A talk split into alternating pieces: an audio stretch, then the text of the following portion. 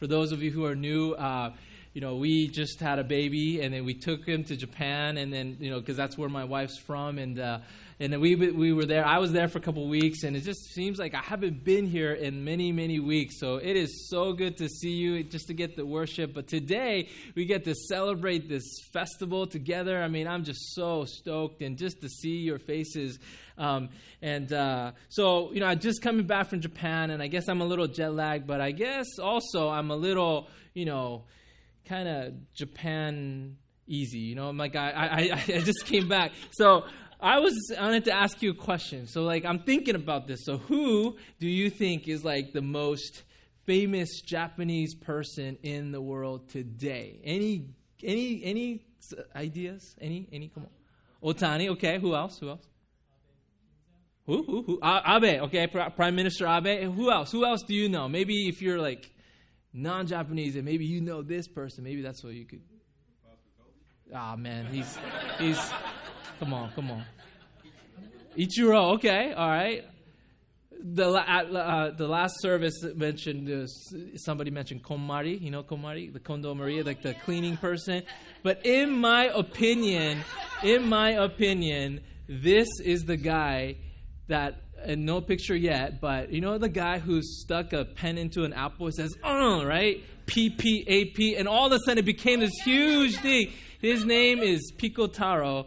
Okay, and then um, this guy um, is probably, I mean, just looking at the YouTube like count, I mean, he became a sensation overnight. Everybody's singing, and I can't get this song out of my mind. I'm finally, it's been away, so I'm glad. But then this guy just released a new single last week, okay? And uh, and actually, and I just happened to like run into this song. I don't follow him or anything, but I just happened to run into it.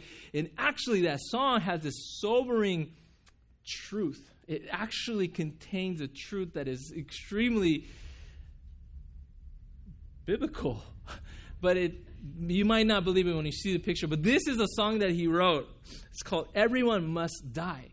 and he's like that's him. You see his okay um, okay. But but I, I, wouldn't say that's biblical but the message in itself everybody must die. It is something that we all face right? I mean, we cannot overcome death no matter how hard we try. And that's been the quest for humanity. Like, what is after death? Like, what happens after death? And some of you might be wondering today, like, wait, what is exactly Jesus saying about death and after death? And what does that look like? And just like, just looking around the world, even to like the media, and that's on people's mind. They're concerned. And, and I know you felt that way. I know many people in this world felt that way. And now, what, do what does the Bible teach us after death? And Jesus shared today this incredible image from today's passage that we're going to read from Luke that is about this life after death. And he uses this parable or the story of this great banquet. Can you imagine this party, this big old banquet with God the host? And that is exactly the image that Jesus brings out today, and we're going to look into it. And we want to make sure that we understand the heart behind why Jesus shared this story to the audience that day in Jerusalem or near Jerusalem. And we want to know how the heart behind this message so that, so that, this is important, we get to be filled with the hope that we will one day be welcome into that banquet of God. And that's exactly, and if, if, if that's not on your mind, if that's something that is just like completely away, then that's what we're going to talk about today. And I hope you can engage with that idea of God's banquet. So, this journey that we're on, Luke, we've been looking at from chapter 1 all the way. Now we're into chapter 13. And so far, in the, around chapter 9, Jesus is moving from Galilee to Jerusalem. This is the path, the way to the cross. And he, he started out his ministry in Galilee. He's healing people, he's touching people. And now and he's proclaiming the message of the kingdom of God and the repentance. That is what he's calling people to do. And now he's going toward Jerusalem. What is waiting in Jerusalem? Is his death. The cross is waiting for him. And now he is going to Jerusalem. And day by day, chapter by verse by verse, it is getting nearer to the cross of in Jerusalem. And now we look at this dialogue between, between people and Jesus. They're talking from this chapter 13 and all the way to chapter 17. Many conversation, many dialogues about who gets to enter the kingdom of God, who gets to participate in the kingdom. That's the focus of these next four chapters. And one of the people around Jesus that was with him kind of popped the question that everybody was wondering. He says in verse 23, well, I'll from verse 22. Luke chapter 13, 22. I'm going to read this. Then Jesus went through the town and villages, teaching as he made his way to Jerusalem. He's getting close to his death. Now, verse 23 someone asked him, Lord, are only a few people going to be saved? Basically, he's asking, or this person is asking, so, Jesus, who gets to go to heaven after death? Come on, tell us. What's the secret? I mean, that's actually the question that every one of us throughout generations and generation has thought about. What is it that how do we get into heaven? What is that waiting after death? And Jesus replies in verse 24. He said to them, This is what he says Make every effort to enter through the narrow door, because many, I tell you, will try to enter and will not be able to. Wow. In verse 25, once the owner of the house gets up and closes the door, you will stand outside knocking and pleading, Sir, open the door for us. But he will answer, I don't know you or where you come from. Wow, that's pretty tough. Why was Jesus so tough? And I think we have to really look at the context and the, who was actually listening or asking these. And we have to acknowledge that this are, these are Jewish leaders who are following the law, who are who's seeking a Messiah. And now he's asking, So, Jesus, what is it? What's the key to heaven? And this is Jesus answering to them. So you got to understand that there's this Jewish people who's asking these questions who all felt that they must have the key. Now Jesus is responding, and he doesn't give an in, he gives an indirect answer, don't you think? He says, he kind of talks about another concept. But this indirect answer gives us incredible direction for all of us and how we live our life. He says, make every effort to enter through the narrow door. We have to humble ourselves. We have to be submitting to Christ. And that's the humility that Jesus is teaching. Why is that so important? Because if we are not humble, if we do not enter from the narrow door, then we will miss out on God's banquet, right? And that's not what we want. And I hope that's not what you want. Verse 23, when you look back, says that someone asked Jesus this question. We don't know who. It could have been one of the crowds. It could have been one of the Pharisees who definitely thought they had the answers. They had the keys to heaven. Maybe it could have been one of his disciples that was really close to Jesus. And he's like, hey, what does it take, Jesus? We don't know who. But the question, but one thing that is pretty clear is that person who answered, asked that question was pretty confident that he, he or her, they were safe, that they got this. Because if they weren't sure, then I'll be too scared to ask that question. He, they thought, he or she definitely thought that I am going into heaven. I'm safe. I'm in. But I'm just asking this question just to make sure. But to that very attitude, Jesus responds. In that answer, the response was pretty shocking to this Jewish leader or the person who was seeking that. Jesus says, basically, if you think that you're going into heaven just because you're the, in the line of Abraham, in, in the, the, heritage and the, in the Jewish line, then you got it all wrong. If also, if you think you, you're going to go to heaven because of what you've done and what you've accomplished and how well you lived your life, then you're also getting it wrong.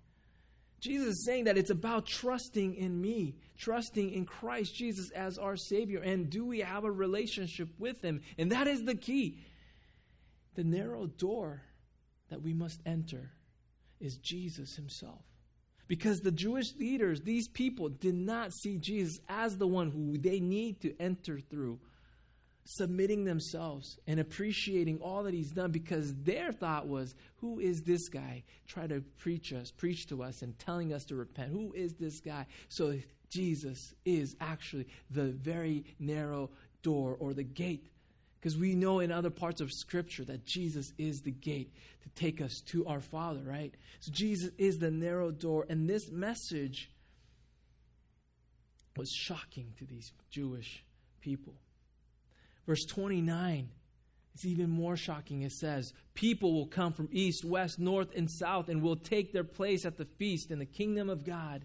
Indeed, there are those who are last who will be first, and first who will be last. We discover that the message of salvation is not just for the Jews, not just for those, the in people, but those who are humble enough to enter into that narrow door, humble themselves. And here it says northeast, west, and south. And that represents the Gentiles of all over the world. People from all over the world. It doesn't have to be a Jewish origin, but whoever submits, whoever expresses their desire to submit under Jesus Christ, they are the ones who enter into the kingdom and the banquet of God. And that was extremely shocking to these Jewish leaders because they thought these Gentiles that do not know the law, they, who has not been obeying these laws for years and years, they are the furthest away, farthest away from the banquet of God. They thought they were in, but to that Jesus says, the last will be first. The least of those who they thought that was going to enter is the first to come in. And they're like, what?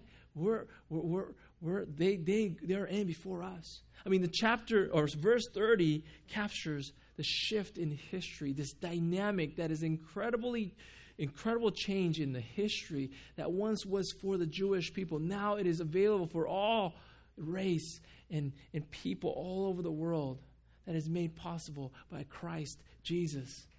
And that's what we see in chapter, verse 30. But we also see the shift in culture. But what we also see is a prophetic word by Jesus that the last, the first will be last. See, the first, they're talking about the Jews. And later on, we find out that when the Jews repent and they proclaim Jesus, then I will come back. There's a prophetic element to this that is really, really interesting. Now, just think about it for a minute. So, we're talking about this big old banquet this ball, this, I don't know, this party that is an ex- exclusive party. And who do you think that gets invited to these? I'm, I'm talking about strictly this, this world. You know, we think of these banquets and we're like, okay, so the people who are famous, people who are the family of the host, people who are have accomplished certain things that they've been invited. Right? I mean, that's our image of this nice party. Not everybody could just walk in and just go there. There's usually a security guard that's sitting there and it's like checking for IDs or do you have an invitation? So we think of this banquet as something, this exclusive club. But let's, let's stand back for a minute because we're kind of like that mindset of these Jewish people that was asking Jesus this question. We like this idea of exclusive clubs because that makes us feel special. And I'll tell you what, I mean, like, you know, credit cards, it's like the gold member or the platinum rank or the platinum class. I mean, we, we like that. I mean, we, we, we strive for that because you know what? That makes us feel good, right? And if you see someone who has this platinum card, it's like, whoa, he's probably like up there. Like that's like the image that we have. So even unconsciously, we are creating this uh, this plot that the world is trying to teach us that you got to move up, keep moving up. That those those status and class that really motivates us, right? To keep moving up. You got to be better. You got to keep moving. But the principle of Jesus and the kingdom of God is absolutely the opposite.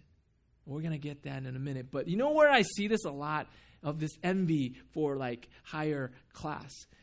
I just came back from a trip to Japan, and when you're at this, you know, airport boarding, you definitely see that. You hear the announcement: "Those with the gold members, please come inside."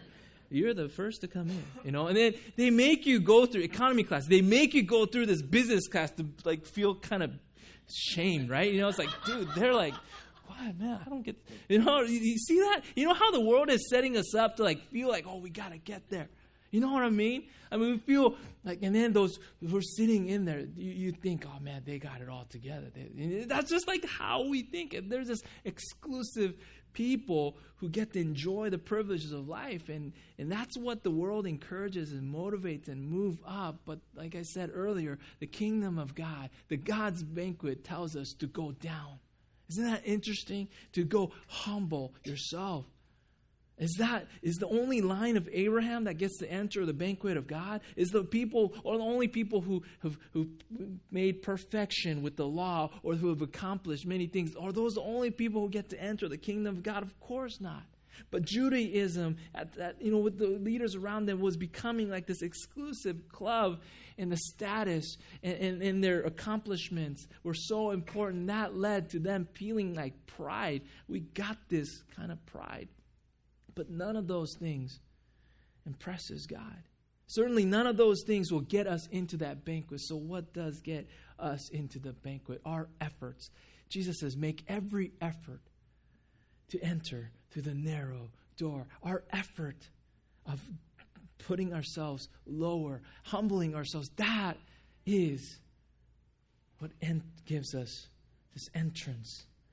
Jesus wanted to challenge his beloved Jewish friends because he was a Jew himself and he definitely, I mean, he loved all people, but these Jewish people, they were special. They were his friends, there was his family, there was his brothers and sisters that says, please, you guys, please understand that it is not about the status, it is not about our accomplishment, it is not about how the line of Abraham, because now I'm going to make that available for everybody. And he absolutely wanted these Jewish friends to know this here, right here in his writing, what he said that day. So he did. He challenged them. But eventually, that got these Jewish people eventually to kill Jesus on the cross.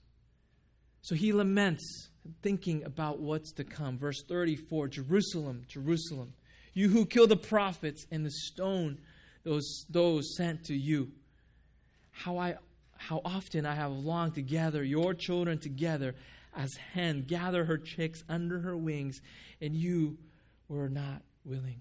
Verse 35 Look, your house is left to you desolate. I tell you, you will not see me again until you say, Blessed is he who comes in the name of the Lord. Isn't it ironic? Because we're going to cover this in weeks to come later in Luke, we find out that this is exactly the word that the Jews said when Jesus came on a donkey coming into Jerusalem. They thought, okay, well, he is the king. We gotta be, he gotta be the king because we're so done with this oppression of the Roman Empire, and he, he has to be the king. He gotta be the Messiah. They put a temporary hope into this Messiah, Jesus.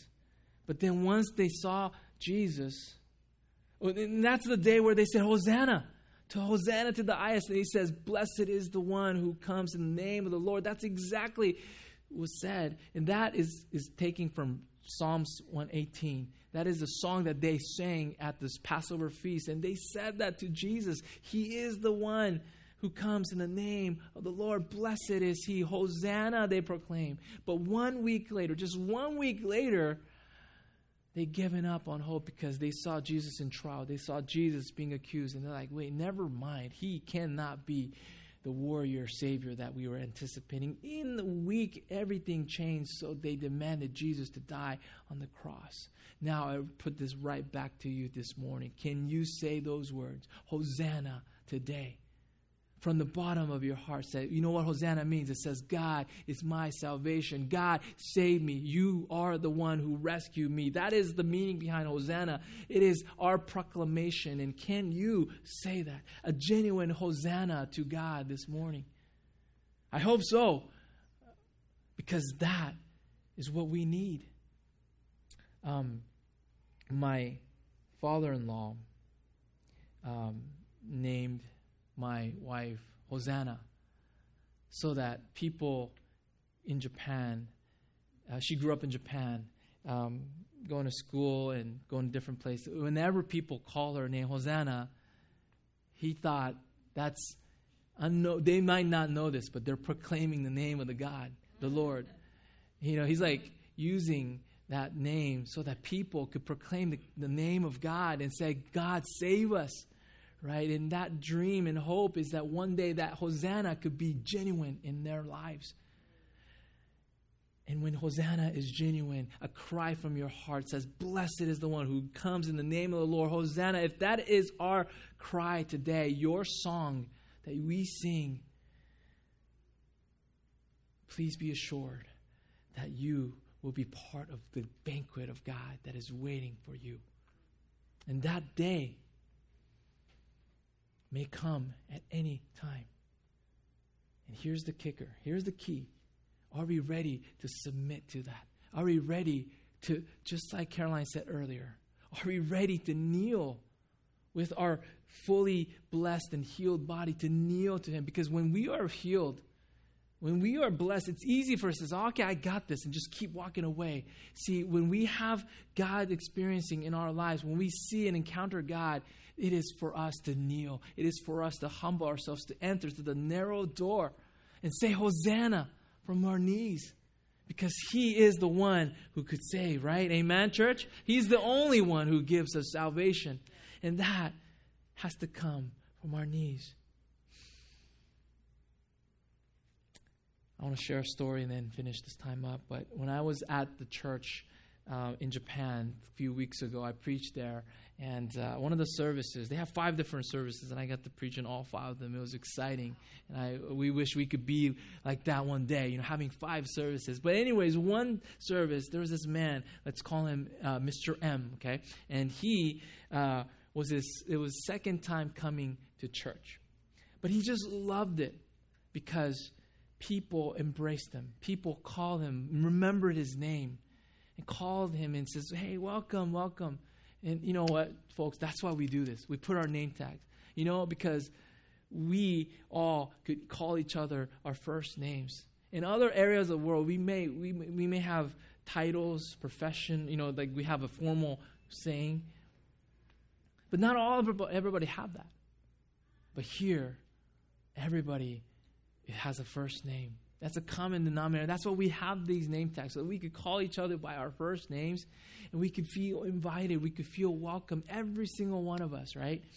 So that's why we do that. And that's, that's when I saw him and when he shared that story, I was like, man, that's so good. That's so cool that we get to do name tags because we get to remember each other's name. And sometimes it's awkward to ask people's name after a couple weeks, right? But now with the name tag, we can just look at it and know their names, right? So that's why we do this. But, anyways, going back to Mr. M, he said, you know, this was his second time at service, and he was enjoying that. He loved it. But he told me, it's like, well, one day, I, I, I really, I hope to believe in Jesus.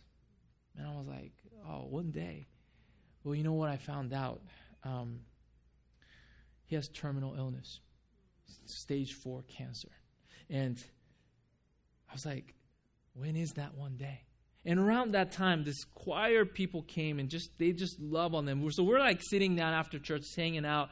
And one of the one of the ladies, one of my friends, said that, you know, Mr. M, I don't like it when you say that. she was like, whoa, because I had a close somebody very close to me that always said, one day I want to believe in Jesus. But before that day came, she got in an accident and died. And she's like, I, I never want to see that ever again. And she was tearing up. And that really hit Mr. M. And I was like, man, this is a wonderful opportunity to ask him. And I asked him, Would you like to accept Jesus today? You want to believe in Jesus today so that this, the decision you make today will assure you that you have a tomorrow. You have time that you will enter into the God's banquet. And he looked at me and says, Yes, I want to believe. Yeah, it's awesome. And then, you know, so that was a day where I was preaching. So my father in law was, you know, somewhere else, right? But we had this conversation. He's like, oh, I accept. So I was like, now what?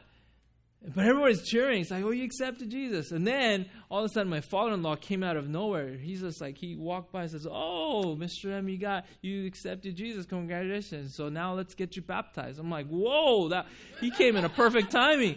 It was God sent. So all, he brought out this, you know, because he was too ill to go into the water tank, so just, we sprinkled water. And all of a sudden, there was this beautiful baptism service on the spot, spontaneously.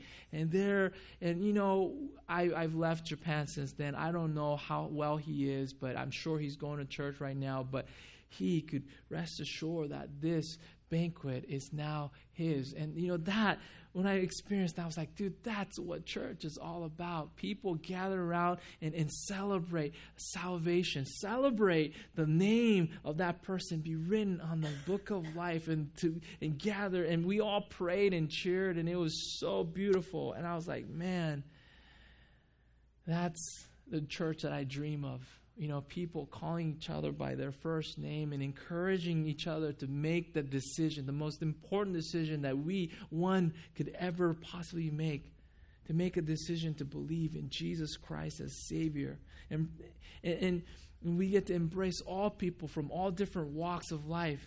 But we want to make sure we don't become this exclusive club where, oh, we are better than your, that type of attitude. We just never want to do that because that's completely opposite of what Jesus did. He made this in, inclusive, so to, he made it possible to include every single one.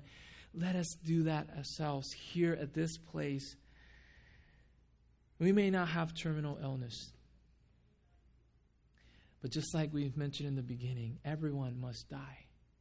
There will be a day where we will have to say goodbye to this life here on earth. And we don't know when that is. But our response today, not tomorrow, but today, opens up the door to this great banquet of God. And this has to happen before it's too late because we know that the door of that banquet will one day close. And you may say, Oh, I ate with you, I drank with you. You came to preach on our streets, you came to preach at our church. How come I'm left out? Come on. Well, if Jesus isn't the narrow door that we enter through, then that don't make doesn't mean anything. That doesn't matter. What's important is that you know him and that he knows you. And there is a relationship. I want to end with this. James 4:14 says, "Why you do not even know what will happen tomorrow. What is your life?" James says, "You are a mist that appears for a little while and then vanishes." Instead, you ought to say, if it is Lord's will, we will live and do this or that. Church life is a mist, it's a vapor. It could be gone any minute. Some of your parents could see that already because your kids are so grown up now. You're like, what happened to time? What happened to them? Life is a vapor, church. And we want to make sure that we make the most important decision, every one of us, and to be a church that could continue to encourage that very important decision in other people, making every effort so as a church we could humble ourselves and enter through the narrow door every day.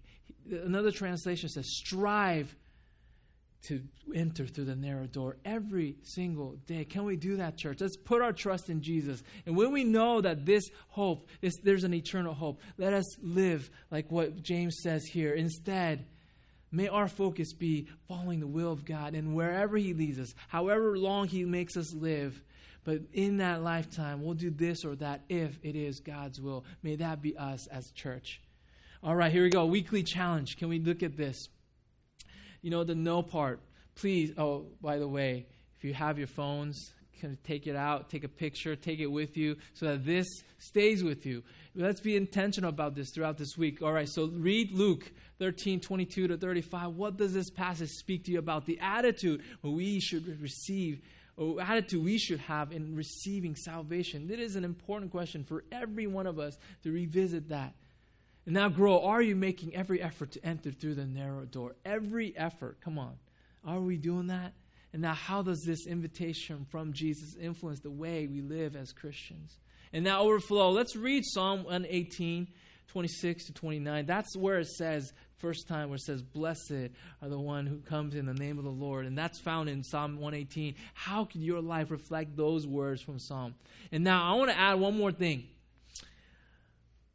Today at the festival, please, now that name tags are now worn by every single one of the church, get to know someone that you've never talked to. Talk to them. Can we do that, church? Like a practical way of overflowing right after this service. Let's do that because you know you know each other, but there are people I know you don't know yet. So get to know them and hear their stories. All right, let's pray. Lord, thank you for this beautiful Sunday as we get gather and proclaim the name of the Lord. We could say, Hosanna, you are my salvation. Blessed are the one who comes in the name of the Lord. May we continue to invite and accept Jesus. And may we humble ourselves and enter through the narrow door, the gate that Jesus became for us. May we not be conceited. May we not be prideful and say that we got the answer. We got this and it's okay. We don't need to work hard anymore. May we be the ones continuously and always be humble and doing and be appreciative of all that you've done with an humble heart, with a grateful heart. May we continue to strive to enter through the narrow doors each and every day of our life so that we are ready to encounter you at this great banquet that we eventually have, Lord. So we thank you for the hope that we have and through you in Jesus Christ. We pray. Amen. All right, church, let's continue to worship. Let's stand for this last song.